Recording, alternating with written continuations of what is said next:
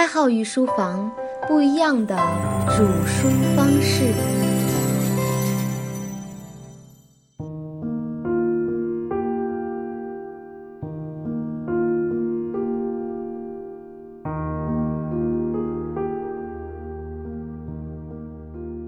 御书房的听官们，大家好，欢迎收听开号御书房逃不开的经济周期，我是开号。特别鸣谢本期策划微微同学，感谢各位听官的打赏。我们马上开始正题。在前面的几期呢，我们介绍了几位经济学界的大神，当时的他们竟然像是拥有宿命般的连接，经济学知识甚至达到了口耳相传的地步。本书的作者将他们称之为经济学的梦幻团队。理查德·坎迪龙是约翰劳的生意伙伴，弗朗索瓦·奎奈像约翰劳一样为王室工作，并且继承了坎迪龙的学说。亚当·斯密在法国游学时遇上了奎奈，亨利·桑顿与亚当·斯密是好朋友。大卫·李嘉图与桑顿在议会上共同工作，并且讨论过问题。当然，李嘉图还有一个终身撕逼的友人托马斯·罗伯特·马尔萨斯，听得一愣一愣的是吧？但是呢，还没有完。我们今天的主人公呢，还得从大卫·李嘉图说起。二十七岁的李嘉图在走上经济学的不归之路之后呢？在三十六岁时，遇到了一位名叫詹姆斯·穆勒的记者。他们因为都痴迷于经济学，相见恨晚，没事儿就一起长途漫步，讨论政治学与经济学的问题。之后呢，二人还和其他优秀的人创建了一个政治经济学俱乐部。詹姆斯·穆勒并没有李嘉图有名望，但是二人也是一生的挚友。李嘉图吸引到了马尔萨斯的那几篇文章，也是詹姆斯·穆勒鼓励李嘉图去发表的。詹姆斯·穆勒花了一生很多的时间去发展李嘉图的观点，当然最有成效的是詹姆斯·穆勒把自己的长子培养成了英国古典经济学派最后一位代表人物。这个孩子名叫约翰·斯图尔特·穆勒，也就是今天的主人公，我们就先叫他小穆勒吧。哈，小穆勒呢，一八零二年出生在英国伦敦，受父亲的影响，变成了李嘉图学说体系的追随者。由于从小就智力超群，他的爸爸詹姆斯很早的就开始让他接受了正规的教育。三岁呢学习希腊语和算术，八岁呢学习拉丁文、几何和代数，九岁阅读古希腊文学以及历史，十二岁呢学习逻辑学，熟读亚里士多德的著作。十三岁的时候，他的爸爸詹姆斯认为他可以学政治经济学了，这就是詹姆斯所认为的最难的学科。詹姆斯给小穆勒讲授经济学的方式呢，就是带着儿子去散步，就如同当年詹姆斯和李嘉图散步的那样。在散步的过程中呢，给小穆勒讲述经济学中的各方面问题。还记得我们上节说到过吗？李嘉图可是古典经济学的集大成者，所以呢，小穆勒得到的知识更多的是来自于李嘉图的理论。从开始学习政治经济学之后呢，每天上午，小穆勒都要交给爸爸詹姆斯一份完整的书面报告。论述前一天爸爸教给他的内容，后来这些报告就成了《政治经济学要义》的草稿。该书在一八一九年出版，而小穆勒写的这些内容的时候呢，也就仅仅十三岁而已。这里呢，就想说一些题外话了哈。很多人问开浩，开浩你怎么学了这么多知识呢？根据今天小穆勒的故事，我们来分析一下哈。学习是要有一个学的过程，要给大脑输入一些知识信息，之后还要有个习的过程，那就是去实践呀，去阐释啊，去表达应用啊。小穆勒就是这么被锻炼出来的呀，不仅有不间断的输入，而且要有不间断的整理和输出。所以呢，开好每天直播呀，电台节目呀，也是在这样的输入和输出中逐渐精进。虽然比小穆勒起步晚一些，但是效果依然卓著。量积累够了，自然就更上一层楼了。感兴趣的伙伴可以跟开号一起努力，不用多，一年见效哈。我们开号御书房的策划也差不多一年就可以写出个像样的成稿了。我们再回来说小穆勒，十七岁的时候呢，这个小男孩加入了东印度公司。东印度公司大家会不会觉得很耳熟呢？对了，这个公司的背景极其深厚，拥有英国皇家给予的印度地区的垄断贸易权。我国近代的鸦片贸易大都与这家公司有关系。关于中国近代史呢，咱们有空再慢慢聊哈。而东印度公司是当时英国的摇钱树和对印度殖民最好的工具。小穆勒在这家公司呢，学会了经营私营企业和协调公共事务，并且依旧没有阶段的进行学习和写作。这些著作包含了政治学、经济学、法学和哲学。小穆勒二十三岁的时候呢，对萨伊定律进行了深入的剖析，并且提出了自己的观点。上节我们说到了李嘉图是信奉萨伊定律的，认为商业的本质就是物物的交换，货币只是一种媒介。一种产品自产出的那一刻起，就为别的产品提供了市场，所以呢，并不存在普遍供应过剩。可是穆勒发现了其中的问题，并在多年以后呢，将他的发现整理出版，题目就是《政治经济学中若干未解决的问题》。穆勒认为，在简单的物物交换中呢，供给会自行的创造出需求的理论是可行的。这部分推演在周四的人类简史中，我们已经为大家说过了哈。但是当货币作为交易的媒介时，物与物的交换在时间和空间上都被分离了，结论就未必成立。因为人们可以把销售之后获得的货币储存起来，不进行交易，所以呢，增加供给并不会创造出同等量的需求，那么供给和需求也就不再平衡了。供给和需求不平衡，就会影响产品的价格。影响生产的规模，影响工人的就业，继而牵动整个经济的变化。所以，经济似乎本身就存在缺陷。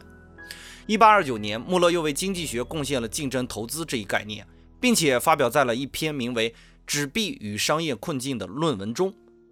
这个概念的大致意思就是，新的技术发明可能造成突然的市场扩大，但是由于商品的短缺呢，商人们为了逐利。过高的估计了自己可以抢占的市场份额，所以呢大举进入该领域。由于自己和竞争对手都在尽量的增加供给，产品投入市场之后呢，竞争严重，产品价格下跌，很快的原本短缺的东西立马变得过剩了。所以呢需求过多竟然导致了完全相反的情况，供给过剩。这篇文章中还介绍了两个重要概念的差别：职业交易商和投机者之间的差别。前者的行为是建立在长期经济分析的基础之上的，而后者的行为呢，是对短期的价格走向的分析。就像那些观察到未来供给和需求的少数人，职业交易商，他们一旦预估到未来某样东西会上涨，就会大量买进。这种行为会立刻造就明显的上涨，结果就会诱惑来投机者，他们只关注市场的变化，所以也会去购买，并且相信价格还有上涨的空间。可是结果却是逐利扩大过剩崩溃，这似乎就可以解释了为什么经济繁荣之后会完全走向脱轨。我们第一节讲述的密西西比泡沫亦是如此。虽然并没有人想去印证穆勒的理论，但是经济危机又一次到来了。一八三七年呢，美国发生了一场严重的经济危机。是的，美国。细心的朋友也许会发现，经济危机的冲击已经不限于欧洲大陆了。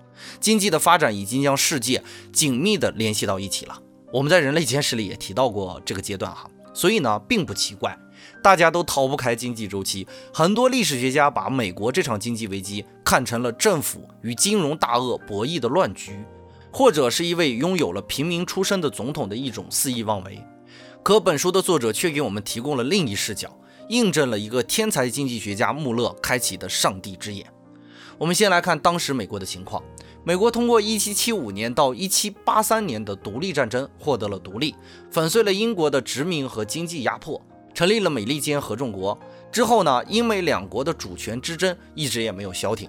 1812年呢，美国第二次独立战争打响，当然最后美国获得了胜利，哈，巩固了自己的地位，彻底的解除了英国企图重新统治美国的威胁。但是此时呢，美国经济落后，在对外贸易中呢，仍然摆脱不了作为英国工业品市场和原料供应地的命运。这一点是我们中国经济发展之痛。所以至今呢，我国政府也在不断的经济改革、产业升级、技术引进。哈，美国的政府也是励精图治，大力的发展农业，通过移民者和其他的途径来学习英国的先进技术，引导国内的资本向工业转移，鼓励建厂呀、西进运动的开启呀。从而打开国内的市场。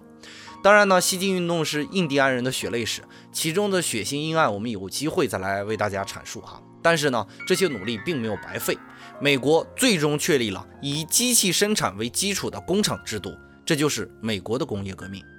经济繁荣呢，物资丰富，劳动力就业充分，这似乎是一个好的不能再好的时代了。可是有点什么不对呢？在一八三六年的纽约。一位叫做菲利普·霍恩的人写下了这样一段日记：纽约所有的东西价格都高得离谱，下一年的房租已经上涨了百分之五十。我为了获得一大笔钱而卖掉了房子，但是真的我不知道该到哪里去住。当时的纽约的房价和土地成番的上涨，房租也是成倍的增加。霍恩先生以为自己挣了一大笔钱，可是呢，他却买不到合适的房子去住了。芝加哥的土地的价值从1833年的15.6万美元，三年间涨到了一千万美元，整整涨了六十四倍。这就是穆勒所说的情况。在职业交易商大量买进、价格上涨之后，投机者们也一拥而入，并且不断的期望价格继续攀升。我们再来看一下当时在整个美国市场中流通货币的总量吧。1832年仅仅有5900万美元，到了1836年呢，已经分涨到了1.4亿美元，仅仅四年间竟然大幅的上涨了百分之一百三十七。我们在本系列的第二期节目《一个爸爸》中，简单的阐述了弗朗索瓦·奎奈的经济表：货币是可以通过再生产和再流通创造新增货币的。那这上涨了百分之一百三十七的货币量，毫无疑问为美国的金融体系做出了巨大的贡献。大量的流动资金是新开银行所创造出来的，可是这些银行的资本储蓄少得可怜，有的甚至根本就没有。那么伴随的风险也就是巨大的。因为没有储备金啊，经济稍微不景气，大家就会去银行挤兑，整个金融体系也就随之坍塌了。还有一个更重要的问题就是，创造出来的货币都到哪儿去了呢？很可惜的是，所有的钱并没有投到新兴的产业中去。如果投入到新兴的产业，促进新兴产业的发展，那么依旧就会经济繁荣。而然呢，绝大部分都流入房地产进行投机了。可能有些伙伴听着有些共鸣了，这不就是跟我们国家前一阵子的状况一样吗？经济繁荣紧接着房价高起，是的，真的是一样的。至于为什么资金会这么偏好房地产等不动产，我们以后的节目呢会仔细再谈。我们还是回到当时的经济危机，房价以及物价的高涨，大家感叹什么东西都贵得惊人，通货膨胀严重，也影响了美国政局的稳定。记得我们之前提到那位平民出身的总统吗？他叫安德鲁·杰克逊，美国的第七任总统，奥尔良之役的战争英雄，民主党创建者之一。这位总统非常讨厌当时的美国中央银行第二合众银行和行长尼古拉斯·彼得尔。这其中最重要的原因就是杰克逊总统不喜欢纸币，在他看来，纸币是不真实的，而且造成了投机和经济的扭曲。于是呢，这位英勇而有一些独断的总统，在一八三六年七月签署了法令。规定大多数购买土地的交易必须采用黄金或者白银来支付，禁止使用纸币来进行房产投机。美国的中央银行之路也很是坎坷哈，这里就不详细说了。在一八三六年呢，美国的第二合众银行特许经营权到期之时，它就变成了普通的州县银行，就如同当年的第一银行一样的命运。那时的美国呢，并没有意识到中央银行对经济的调控作用，所以呢，就采用了政治法令。一夜之间将通货膨胀变成了通货紧缩。还记得前面卖了房子却没有地方住的霍恩先生吗？他想方设法的勉强用一点五万美元买了一块地，并且在上面盖了新的房子，然后去欧洲旅游了。也许是他命不好，等他回来的时候，城市的气氛全变了。他又写了这样一段日记：艰难岁月，货币紧缩的压力已经有一段时日了，现在的情况还继续变得更糟。我们已经深受其害，股价已经跌了太多了。房屋价格以及其他的价格，虽然名义上并没有下跌太多，但是基本上没有交易了。现在已经没有人还能买得起这些东西了，而且也没有人愿意要那些不能换成现金和债券的抵押品了。由此可见，通货紧缩的具体表现就是市场上流通的货币减少，工资减少，购买力下降，造成物价下跌。长期的货币紧缩会抑制投资与生产，导致失业率升高以及经济衰退。依据诺贝尔经济学奖得主萨缪尔森的定义，价格和成本正在普遍下降是通货紧缩。通货紧缩就是物价、工资、利率、粮食、能源等不能停顿的持续下跌，而且全部处于供过于求的状况。一八三七年一月，美国房地产市场进入一个被迫抛售的时期，银行倒闭，许多行业纷纷破产，房地产市场的崩溃自然也联动着地价的下跌。囤积地块的人把一片片小的地块尽量的集中起来，变成了农用地，至少还能长些东西哈。到了一八四二年呢，美国大部分地方的地产价格终于跌到了谷底，跌跌不休，竟然持续了五年。在美国发生这一切的时候呢，我们上帝之眼穆勒还在不停的工作、学习、研究。在一八四五年，穆勒把思路整理好，出版了《政治经济学原理及其在社会哲学中的若干应用》。其中资料都有详细的考证。在这本书中，他把货币流通速度、也就是坎迪龙的老概念与一般增长以及投机联合在一起，成为了国际经典。与此同时，在英国有一位杰出的银行家奥弗斯通勋爵，他最早的定义了经济周期的样貌：静止、增长、信心、兴旺、激愤、发展过快、震荡、压力、停滞，再次进入静止而告终。但是很可惜的是，他并没有提出相关的数据作为支持，也只是一个假想罢了。奥弗斯通勋爵的描述呢，可以帮我们更好的了解本书的内容。经济本身就存在一个巨大的 bug，大家总会为了逐利而进行投资，又会引来更多的投机，然后投入过剩，直至崩溃。这就是市场自主调节所具有的滞后性。那么下一节我们将迎来一个勇于挑战的小伙子，他将引起经济学界的第二次大辩论。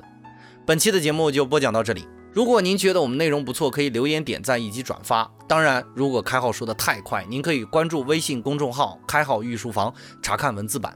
感谢您宝贵的时间，感谢您的打赏，我们下期再见。